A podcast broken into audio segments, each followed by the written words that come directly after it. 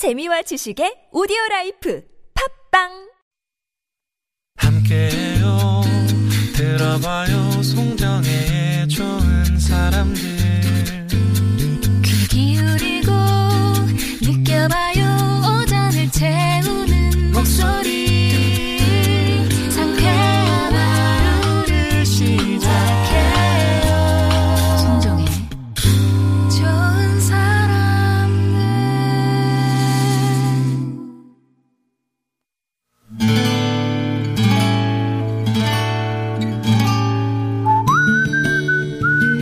여러분 기억 속에서 여전히 빛나는 당신이라는 참 좋은 사람. 오늘은 광주 광산구에 사시는 남유리님의 참 좋은 사람을 만나봅니다.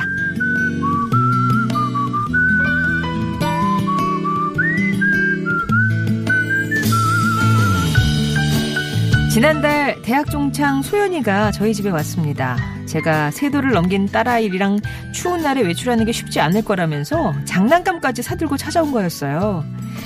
한창 재롱을 떨던 아이가 낮잠에 빠진 뒤 우리는 차를 마시며 미뤄뒀던 이런저런 얘기를 나눴죠. 어, 맞다. 유리야, 너 작가가 꿈이었잖아? 글 좀 쓰니? 글은 무슨야. 애 키우느라 책 한 권 읽기도 힘들다. 그치. 근데 너무 아깝다, 야. 너 글 참 잘 썼는데. 너 소설 쓰면 나한테 제일 먼저 보여줬었잖아. 그랬나? 내가? 그럼! 맛을 못 느끼는 궁중 요리사에 대한 이야기도 있었고, 어, 지구인 사이에 숨어 사는 우주인에 대한 소설도 있었잖아. 아, 나랑 출판사에도 보내고 그랬는데? 에 몰라. 기억 하나도 안 나. 아, 난 네가 좀 미루 크면 다시 글 썼으면 좋겠다.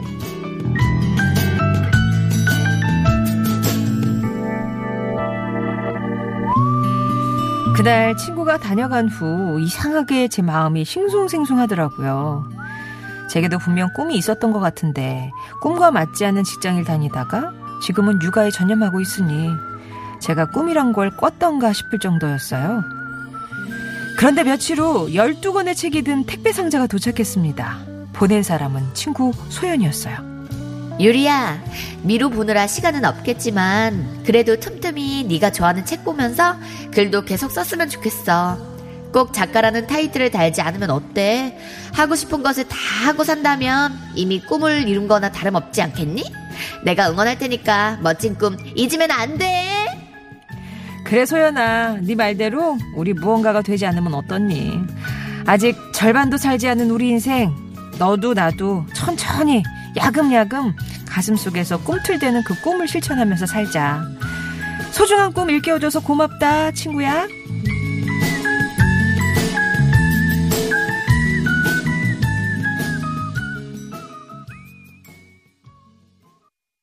Let me hold your hand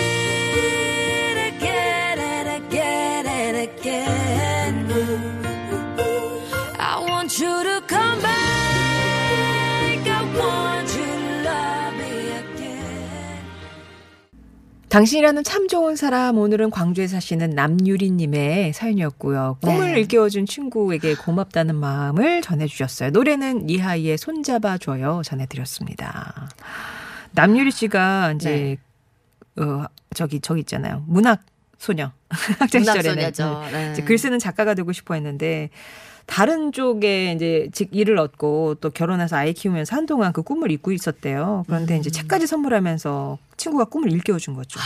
아, 이런 친구 진짜 짠하죠. 진, 짜 어. 이런 친구도 있잖아요. 뭐 기쁠 때 같이 기뻐해 주는 친구보다는 네. 슬플 때 옆에 있어 주는 친구가 더 진정한 친구다. 음, 음, 이런 음, 얘기처럼 뭔가 이제 나의 꿈을 포기하고 있을 때 옆에서 음. 진정하게 손을 내밀어 주는 중 진짜 진정한 친구인 것 같아요. 누구 생각나는 친구 있어요? 아 저 대학교 친구 어, 고등학교 때부터 같이 학원 다니다가 네. 같이 대학을 간 친구인데 그 친구가 정말 힘들 때 옆에서 많이 응원해줬거든요. 어, 서로 잘 돼도 그거에 축하해줄 수 있는 그런 친구였어요. 그쵸. 예. 질투 없이. 맞아. 네. 막 슬플 때는 막 제일 먼저 찾게 되는 친구. 어? 어 근데 그 친구 이름이 유리인데. 어, 그래요? 언니가 맨날 별명만 부르다 보니까 이름을 읽고 있었는데 유리였어요. 아, 유리야. 듣고 있니? 본명이 유리였어요. 네. 별명이 뭔데요? 김리요. 김유리였는데 그걸 유자를 빼고 아, 김리라고 불렀었거든요. 김리. 네. 어, 예. 아. 아무튼 유리 씨 지금 요즘 아이 자는 시간에 책 책도 이렇게 틈틈이 읽고요. 예전에 그럼요. 써뒀던 글들도 펼쳐보고 한다는데 지금은 뭐 꼭 작가가 되겠다 이런 생각보다는 그냥 자주 글을 써봐야겠다 싶어서 SNS에도 매일 글 한 편씩 올리는 좀 습관을 들이신다고 하네요. 아, 좋습니다. 누가 네. 그런 말 하시더라고요. 글을 쓰면 당신은 이미 작가입니다. 아. 네, 책 읽고 글 쓰는 거 좋아하시니까 이렇게 꾸준히 해 나가시다 보면 또 언젠가는 이렇게 묶어서 열매도 맺히고 그러지 않겠어요. 예. 그럼요. 작가라는 타이틀을 누가 달아주진 않아도 이미 작가로 살고 계시는 게 아닌가 싶습니다. SNS에서 남유리 씨의 글 매일매일 발견할 수 있길 바라고요. 오늘 사연 주셔서 고맙습니다. 감사합니다. 좋은 사람들 송정입니다. 항상 여러분의 사연 기다립니다. 고마운 가족, 친구, 동료에 대한 얘기 좋고요.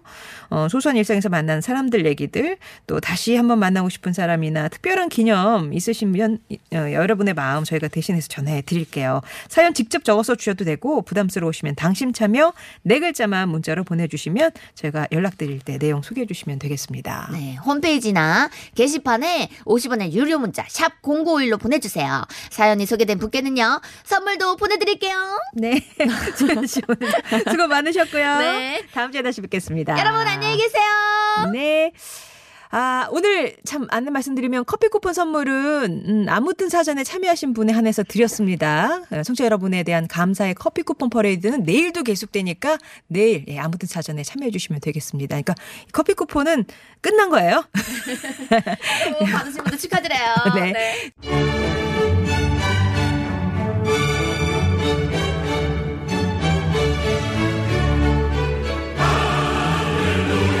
한 주를 활기차고 우아하게 열어드립니다. 재미와 감동이 가득한 고품격 음악교실 루이스 아카데미 성악가이자 뮤지컬 배우 루이스 초이 오셨습니다. 안녕하세요. 새해 복 많이 받으십시오. 네, 우리 2020년 첫 번째 시간이네요. 안녕하셨어요? 네, 어, 광양 공연 갔다 오시더니 네. 목소리가 잠기셨다고. 되게 중후해졌죠. 어, 이거는 안 되겠는데? 본래 캐릭터가 아닌데요? 그쵸, 그쵸. 네. 저 지금 되게 예민해져 있어요. 아, 예. 저도, 저도 예민하답니다. 네, 네, 네. 어, 오늘 뭐 어떤 걸 그래서 예민한 가운데 준비하셨을까요? 예민한 가운데 인물 탐구 시간을 좀 가졌어요. 아, 괜히 이거 준비하다가 더 예민해지신 거 아니에요? 어, 인물 탐구 예민해졌어요. 어려운데. 맞아요. 네. 첫 번째 성악가의 몽세라 카바이. 몽시라 카바에. 네. 정말 세계적인 소프라노죠. 음. 스페인 출신의 몽세라 카바이에 어 1933년에 태어나서요. 사실 어 이제 저희가 2019년이었을 때 네. 작년에 네. 예, 작년에 이제 돌아가셨죠. 어, 네, 돌아가셨는데 이제 재작년이 됐네요, 벌써. 음. 네. 마리아 칼라스 많이 들어보셨잖아요. 네. 정말 세계적인 엄청난 소프라노 음. 마리아 칼라스의 후계자 음. 라는 그런 평을 받았죠. 네. 그래서 진정한 벨칸토 창법의 소유자 이고 마리아 칼라스의 진정한 그녀의 후계자이다. 음. 근데 이제 끊임없이 그 마리아 칼라스와 이제 어쩔 어쩔 수 없이 비교가 되잖아요. 그쵸. 이 몽시라 어, 어. 카바예는. 음. 근데 이제 비교가 되면서 칭찬도 정말 있는데 와 진짜 뭐 정말 대단한 마리아 칼라스의 진짜 정말 음. 후계자구나라고 이야기도 되는데 또 한편으로는 비난도 받아요. 어떤 면에서요? 예를 들어 뭐 그런 거 있잖아요. 마리아 칼라스를 정말 우상시 여기는 사람들이 음. 어디서 음, 감히. 어, 감히 음. 막 이러면서 그럼에도 불구하고 좀 이런 비난도 받고 뭐, 뭐 때로는 뭐 칭찬도 받고 막 이러는데 몽샤라 카바의 제가 최고의 그 장점은 끊임없이 노력하는 거. 아. 뭐 70세가 돼도 막 어. 노래하고 막 그런 거 있잖아요. 어. 노래하고 제일로 중요한 거는 이 몽세라 카바예는 최고의 그런 그팝 아티스트와 함께 같이 조인 콘서트를 정말 많이 했어요. 아. 곡도 같이 정말 많이 냈고. 예. 그래서 그러한 노력이 최고였다 라는 어. 그 몽세라 카바예죠. 그러니까 장르를 넘어서 네. 예, 대중 가수들하고도 많이 공연하고 그렇죠, 그렇죠. 예. 그래서 제가 오늘 그 몽세라 카바예의 두 곡을 준비를 했거든요. 음. 근데 이 첫 번째 곡, 이 첫 번째 곡이 제가 가끔씩 또 흥얼흥얼하는 음. 너무 좋은 곡이에요. 네. 네, March with Me라는 곡인데 음. 이곡 자체가 사실 이제 그 몽쉘 카베 얘기를 조금만 더 하자면은 네. 그 화려해요 목소리는 음. 그리고 기교가 엄청나게 테크닉이 너무 좋은 음, 거지. 음. 저희 그 음악적 테크닉 얘기할 때 피아니스모 네. 들어봤죠. 네. 그 다음에 이제 막, 막 포르테 막 네. 가는 거. 그 다음에 아 하는 그 크레센도. 나 지금 목소리가 이래가지고 갑자기 섬뜩했어요. 네네. 그 다음에 이제 뭐 데크레센도, 네. 그 다음에 뭐 스타카토, 네. 뭐 이런 음악적인 총 테크닉을 몸매는 엄청나게 거구해요. 몽쉘 어, 카바에가. 보통 이제 남자들이랑 같이 조인을 해도 네. 몽쉘 카바에만 보이는 그런, 그런 비주얼인데 네, 네. 이 예민한 음악성까지도 어. 최고의 찬사를 아끼지 않은 아. 그런 가수거든요. 어. 예, 근데 이제 그런 가수가 70세 기념 음반에도 수록된 이 곡이에요. 음. 그러니까 매번 이 노래를 뭐 65세 때도 하고 66세 때도 하고 67세 때도 했고 했던 네. 이 곡인데 이 곡 자체가 그 이제 반젤라스라는 그리스 출신의 그 반젤리스. 작곡가 그렇죠 음, 음. 반젤리스 그래서 반젤리스가 작곡을 했고 또 이제 소프라노 이제 몽세라 카바에가 노래를 부른 이 곡인데 네. 이곡 자체가 약간 얼핏 들으면은 어 올림픽 주제곡인가 하는 그 어. 웅장한 어. 그래서 보통 이제 신년에 또 많이 해요. 예. 신년 음악회 하면은 정말 그 드라마틱한 소프라노가 꼭 음. 빠지지 않고 부르는 이 마치 위드미 아. 함께 전진하자. 아, 그, 시- 그, 저 노래 제목도 되게 신년스럽네요. 그렇죠. 예. 이 가사를 잠깐 봐도 모여서 함께 우리 노래하자. 음. 평화와 사랑을 위하여 이 세상을 위한 내 꿈과 소망이 나와 함께 하나니 나와 같이 우리 함께 March with Me 전진하자. 음, 함께 걷자. 네. 그 저, 올림픽하고는 전혀 상관없는 노래죠. 어, 전혀 상관없는 분위기는 노래. 약간 그런 느낌이긴 하지만. 맞습니다. 그러면 반젤리스가 작곡한 예, March with Me 몽쉐라 카바예의 목소리를 듣겠습니다.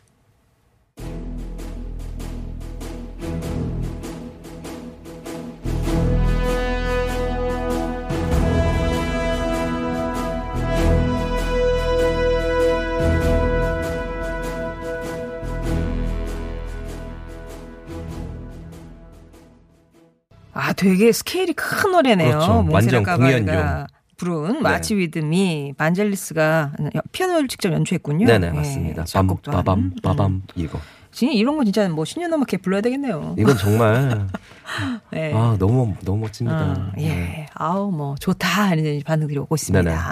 그러면은, 몽세라 카바의 음악을 하나 더 들어볼까요? 그렇죠. 이 두 번째 곡 정말 사연 있는 곡 준비를 했어요. 음. 예, 제가 이 곡 들으면서 와.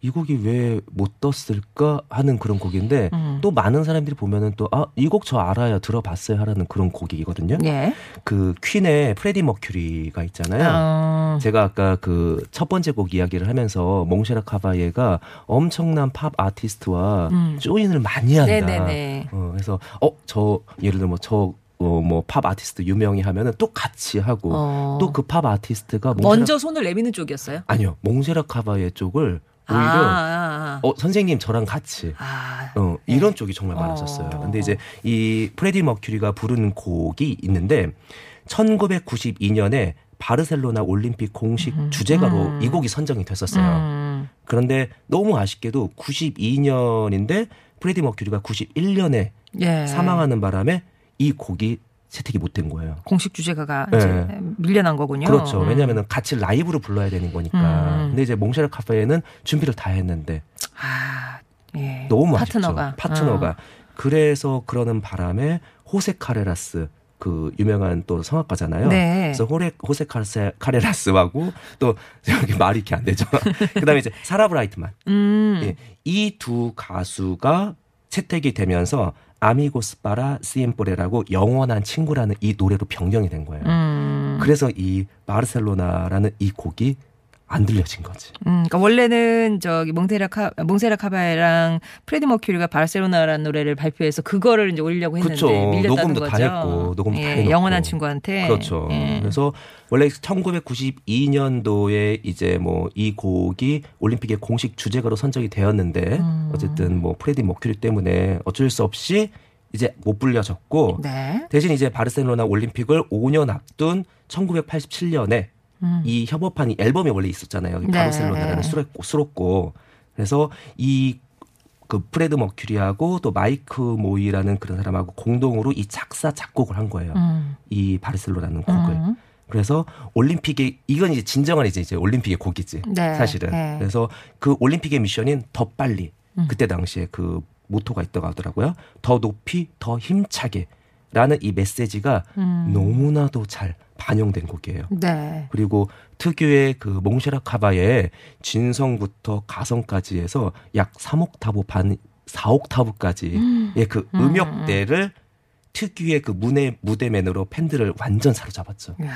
예, 이게 그래서 그러니까 도레미파솔라 시도 레미파솔라 시도 레미파솔라 시도 그게 그게 이렇게 그쵸, 사옥탑으로 그쵸, 그쵸, 올라간다는. 거죠. 그렇게 해가지고 모든 그 몽쉐라 카바의 전 음역대를 여기에서 보일 수 있게끔. 예. 근데 사실, 사실 이게 잘 들어야 돼요. 음, 음. 저음에서 어 해가지고 예. 이 저음부터 해서 고음까지 올라가는 음. 그 곡을 이제 녹음을 했는데 이제 이 오케스트라의 그 지원 속에 아주 절묘한 조화를 가졌어요. 네. 그래서 특히 이제 이 곡이 1988년과 1992년에 음. 완전 치- 그 대히트를 치면서 1992년도에 빌보드 앨범 차트에서 6위에 올랐죠. 아. 예, 그리고 이 바르셀로나라는 그 수록곡이 영국과 네덜란드에서는 아예 2위까지 치고 올라갔죠. 음. 이 곡을 한번 들어보려고 합니다. 네. 작년에 왜 프레디 머큐리오 신드롬이 머큐로래 머큐리. 그렇죠. 제 잘못은 아니죠. 아, 뭐 이게 좀- 전염이 되네요.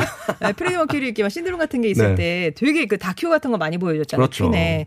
그때 이제 당시에 프레디 머큐리가 혼자 작업을 하면서 오페라 되게 관심이 많았고. 오, 맞아요. 몽세라 카바에게 이렇게 듀엣 작업을 요청해서 그렇죠. 이제 이거를 불렀다 이거를 그 장면을 본 적이 있거든요. 그 공연하는 장면도 그렇죠. 본 약간 보헤미안. 랩소디 같은 경우도 음. 오페라 같은 느낌이잖아요. 예. 또. 자, 이 거기서 바셀로나 뭐 거의 이런 식으로 발음을 하던데. 어, 너무 깜짝 놀랐네. 너무 깜짝 놀랐네요. 예, 프레디 머큐리와 몽세라 카바에가 함께하는 바르셀로나 아, 3부 끝곡으로 듣겠습니다. 네.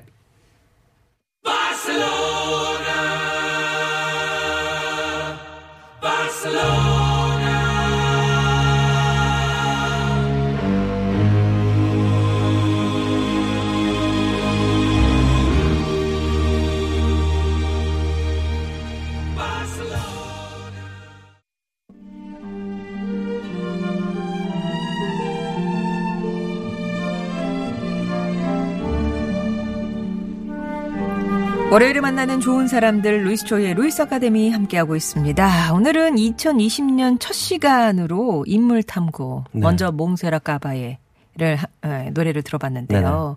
어, 어울림님이 이런 선곡 참 좋네요. 굳이 찾아 듣지 않지만. 들려주니까 좋은 그쵸. 느낌적인 느낌. 맞습니다. 실성사이다님도 앞에는 아 바르셀로나 말씀하시는가 봐요. 그 오케스트라 같이 웅장했다가 네. 노래 부분 또 팝적인 느낌 많이 주고 두 목소리의 합이 너무 잘 어울려서 어, 음악적인 감동이네요. 평, 평가가 너무 어, 좋은데요? 네. 와. 분석도 하시네요. 와, 너무 좋다. 그리고 지존말숙님은 왜 물음표만 이렇게 잔뜩 아, 안 오세요? 느낌이 안 오세요?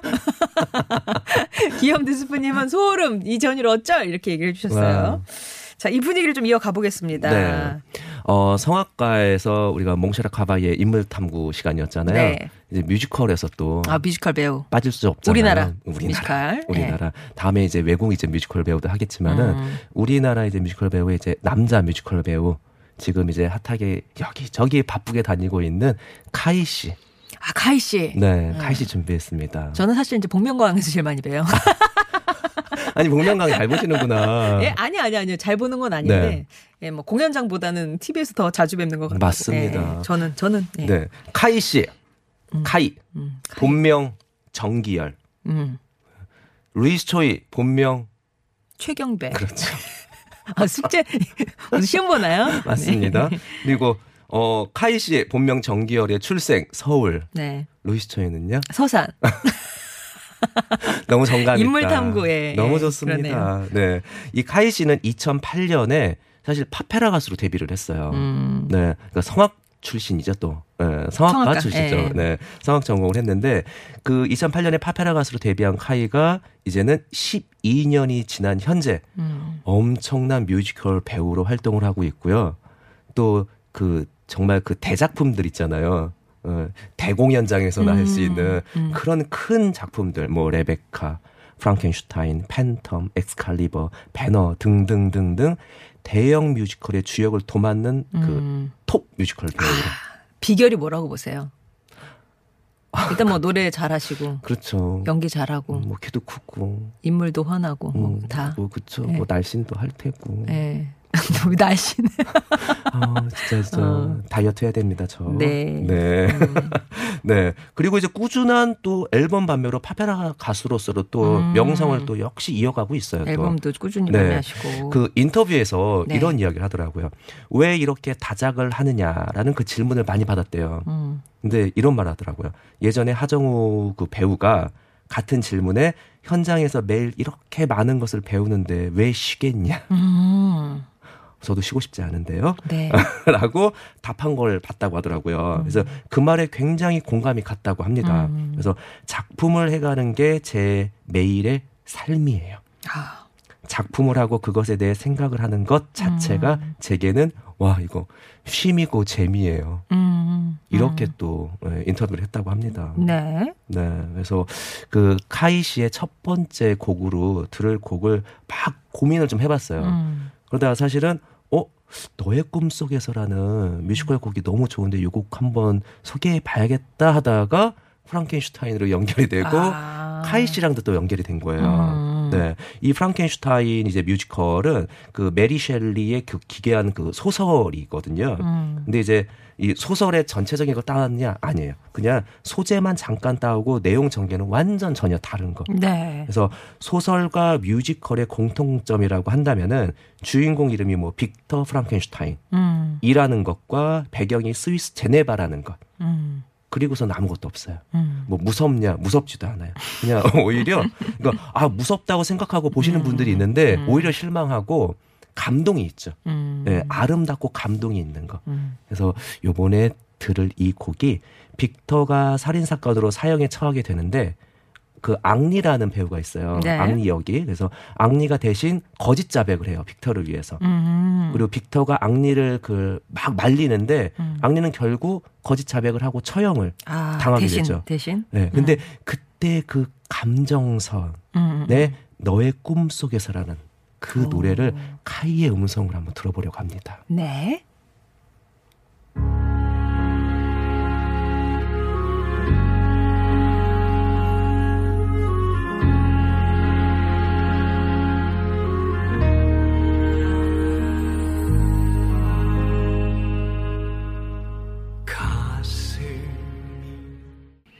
뮤지컬 프랑켄슈타인 가운데 너의 꿈속에서 카이의 노래로 들으셨습니다.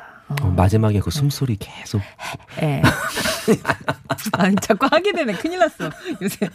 아니 우리 네. 요새 제가 저번 주도 그렇고 성정희 아나운서 정말 음. 많이 그 2019년도에 네. 많이 변화를 가졌어요. 네. 네, 너무 적극적이었고 음, 음, 음. 하라는 것도 이런 발성 저런 발성 노래 다 하고 너무 좋습니다. 예. 네.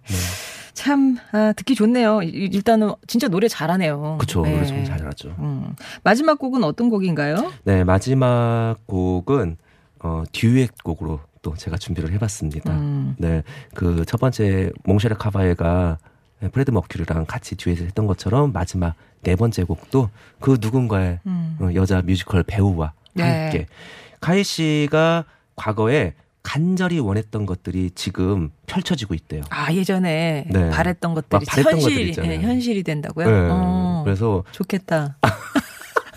그거 제가 얘기하려고 했는데 어, 너무 부러워요. 어, 예. 너무 너무 좋겠어요, 진짜. 그 그것에 대한 그 불평을 한다는 건 어, 스스로에게 죄를 짓는 것이다. 음. 예, 지금 제 삶에 대해서 그 불평을 하는 것은 스스로에 대해서 죄를 짓는 것이다. 라고 또 이야기를 했대요. 음. 그러니까 인간이니까 하루에도 뭐 수차례 그 기쁨과 막 즐거움 뭐 아니면 뭐 공포감과 두려움이 교차되잖아요, 사실은. 네. 근데 이게 사실이다. 근데 그때마다 전 과거의 일기를 꺼내 본다. 카이 씨가. 카이 씨가. 예. 그게 큰 힘이 된다. 어. 저도 일기 쓰잖아요. 아, 쓰세요? 제가 저번에 얘기했잖아요. 네. 어, 저 아주 어렸을 때부터 일기 많이 일기 썼다고 쓴다고. 일기 어. 썼는데 카이 씨랑 저는 다른 점이 있는 것 같아요.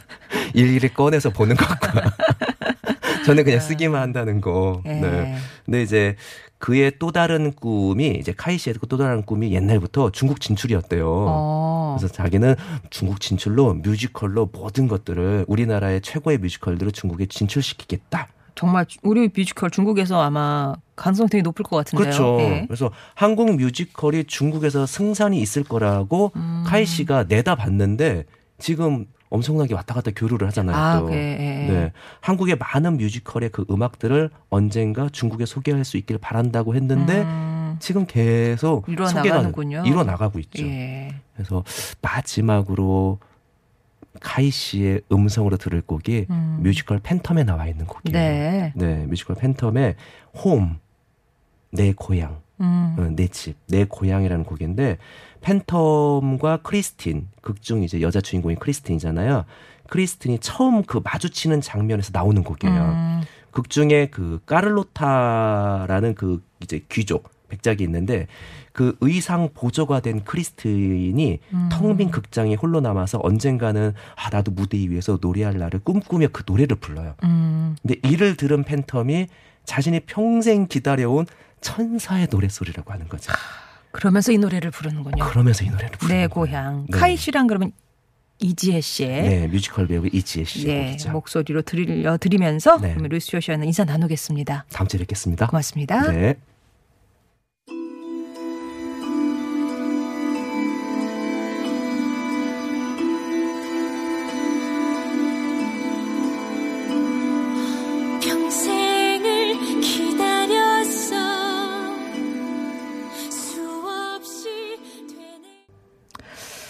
아, 좋은 노래 듣고 함께 했던 월요일인데요. 오늘이 이제 1월 6일이잖아요. 1월 6일. 아시겠지만 1996년에 유명을 달리한 영원한 가객 아, 김광석 씨의 또 24주기이기도 합니다. 보통 이제 그 김광석 씨 기일에는 추모 사업회에서 어, 김광석 씨 노래 다시 부르기 경연 대회를 연다고 알고 있는데 오늘도 아, 어, 그 공연을 많이 하셨던 그 학전블루 소극장에서 있는 걸로 알고 있습니다. 많은 분들이 또 많이 예, 추억하실 것 같은데요. 그런 의미에서 김광석 씨의 노래를 끝곡으로 전해드리면서 인사드리겠습니다. 나무 들으시고요. 전 내일 뵐게요.